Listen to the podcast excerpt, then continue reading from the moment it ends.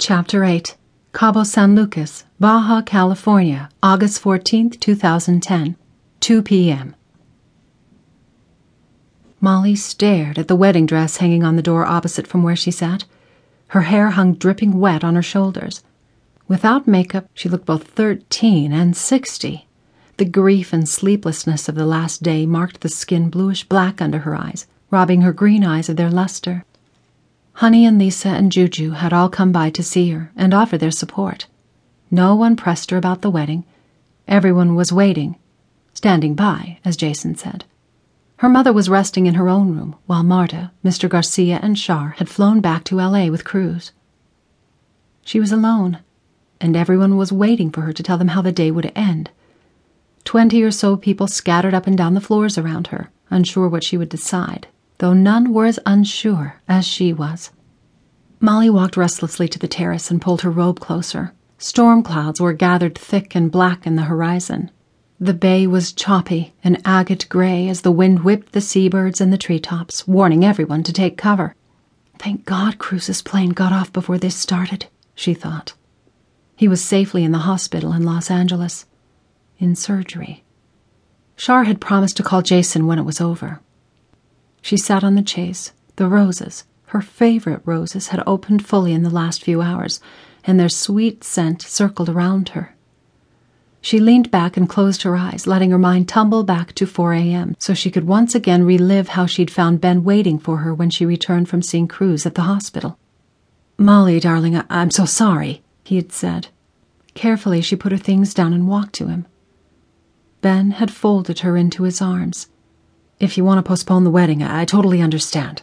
I know how much a part of your family Cruz and Marta are. We'll do whatever you want. No one outside of the hotel knows about any of this yet. Artie's keeping a tight lid on everything. The press will think I'm still in London and that you're in Santa Barbara, so we have some breathing room. Molly had sobbed, but standing in Ben's embrace, all she could think of was Cruz. It wasn't supposed to end like this. He might not make it, she'd told Ben. Tears leaked out of her eyes and her whole body trembled. I know, babe, I know, Jason told me. We're just going to have to wait it out. His kindness was sincere and unexpected, and unsettling.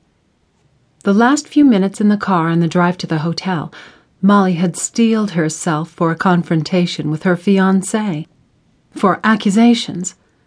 Instead, she'd been met only with compassion. She picked her head up from his shoulder. You called Char. You arranged for her to come here. Ben nodded. It was the least I could do. It's what I would have wanted someone to do for you if what happened to Cruz had happened to me. Her mind seized on that scenario of Ben being almost dead, of Cruz being hale and hearty and here with her. She flushed scarlet and walked into the center of the room, putting space between them. I don't know what to do, Ben. It's okay. You're in shock. We don't have to do anything. He crossed his arms over his chest.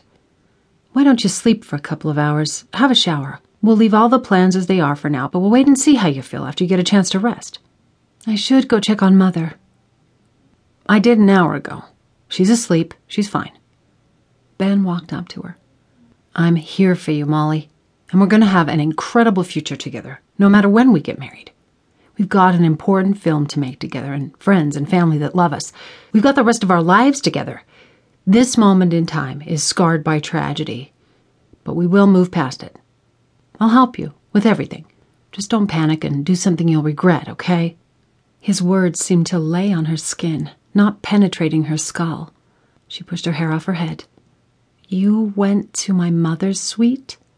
Yes, and she even let me in. He chuckled and drew her close.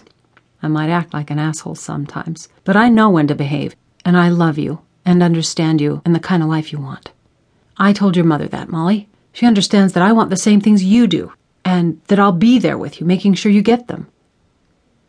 More tears seeped from the corners of her eyes. She wanted to believe everything Ben said, but her heart was aching, distracting her with a million questions. Did Char tell Ben about the baby? She wondered. Had Ben guessed what she'd assumed? That Cruz was coming to Mexico to stop their wedding and take her away?